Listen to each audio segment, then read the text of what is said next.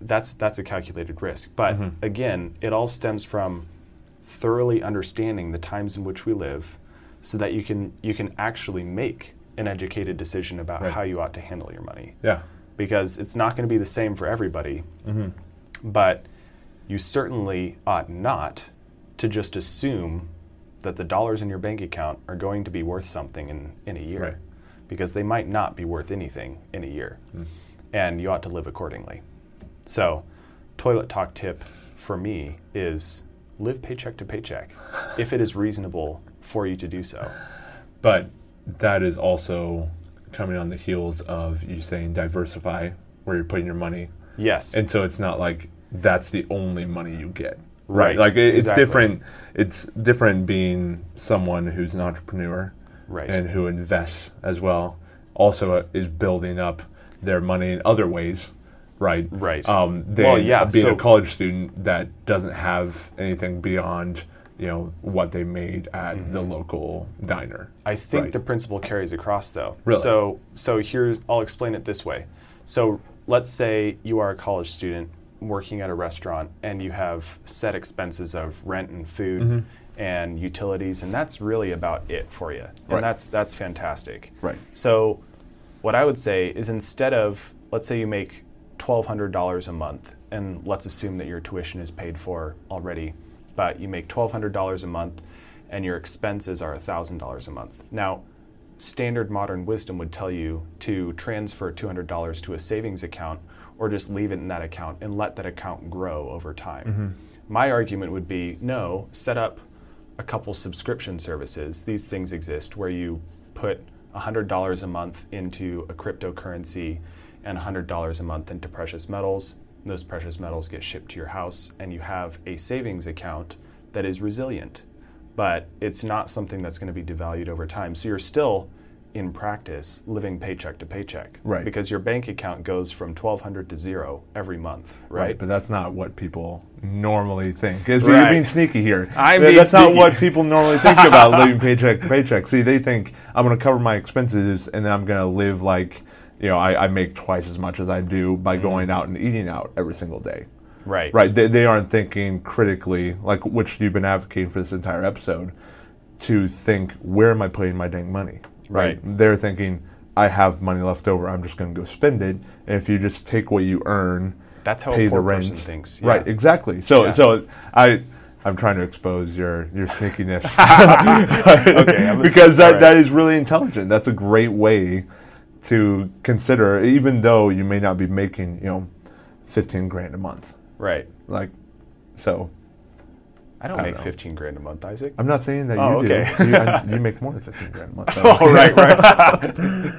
uh, only on a good month. Well, I will. I will come in here because got I, I it. think this actually uh, uh, dovetails really nicely into what I was uh, hoping to make my my tip this week. But Okay. uh, know, you know, there's a saying: "Know thyself." Right? Know thyself and what you want to do with your life, so that way you can give your money direction. I'm still figuring this out. I, so this is like tongue in cheek, take it with a grain of salt. It's not coming from a professional who does this for a living, but we all have to be professionals because it's our living. Right. like what you like you have to be able to learn and grow Yep. um, wherever you can. And so I, I know that my concept of how how we do our finances has changed. Even like before I got married, but then when I got married, Ruth and I have like gone through different ed- iterations of budgets and stuff like that. And we're interested in buying a house and all of that stuff. Um, but there are different things that have come up that we're like, okay, let's consider how we're saving, right? Um, and I, I would just like you know that there's a big goal on our you know the biggie on our eye chart is like let's get a home the next year or so and that that shifts what we do with our money you know because you don't want to necessarily tie up your money into assets um, because you need to have something for pre-approval Right. um, so so there's that aspect, but maybe that e shifts a little bit, right? And then it's like, okay, let's go ahead and put this money into a 401k. Let's look at let's look beyond just our savings account. right. Um, so I think that there is some really f- wonderful things that you can do with your money, Mm-hmm. but you have to know where you're going. Like, are you going north, south, east, or west?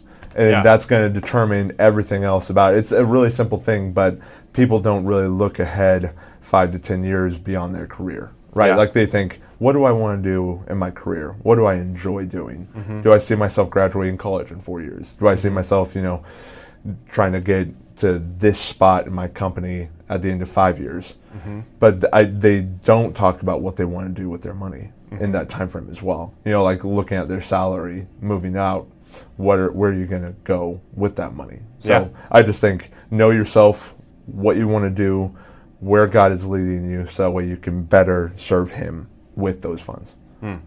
Absolutely. Totally agree. One practical thought there is you know, you only have to have the money in your bank account for 60 days prior to closing. That's true. So Yeah. you can do plenty with it. Right. If, if you're looking, I mean, there's also the consideration of the market's crazy. If you see a deal, you want to be ready, Right.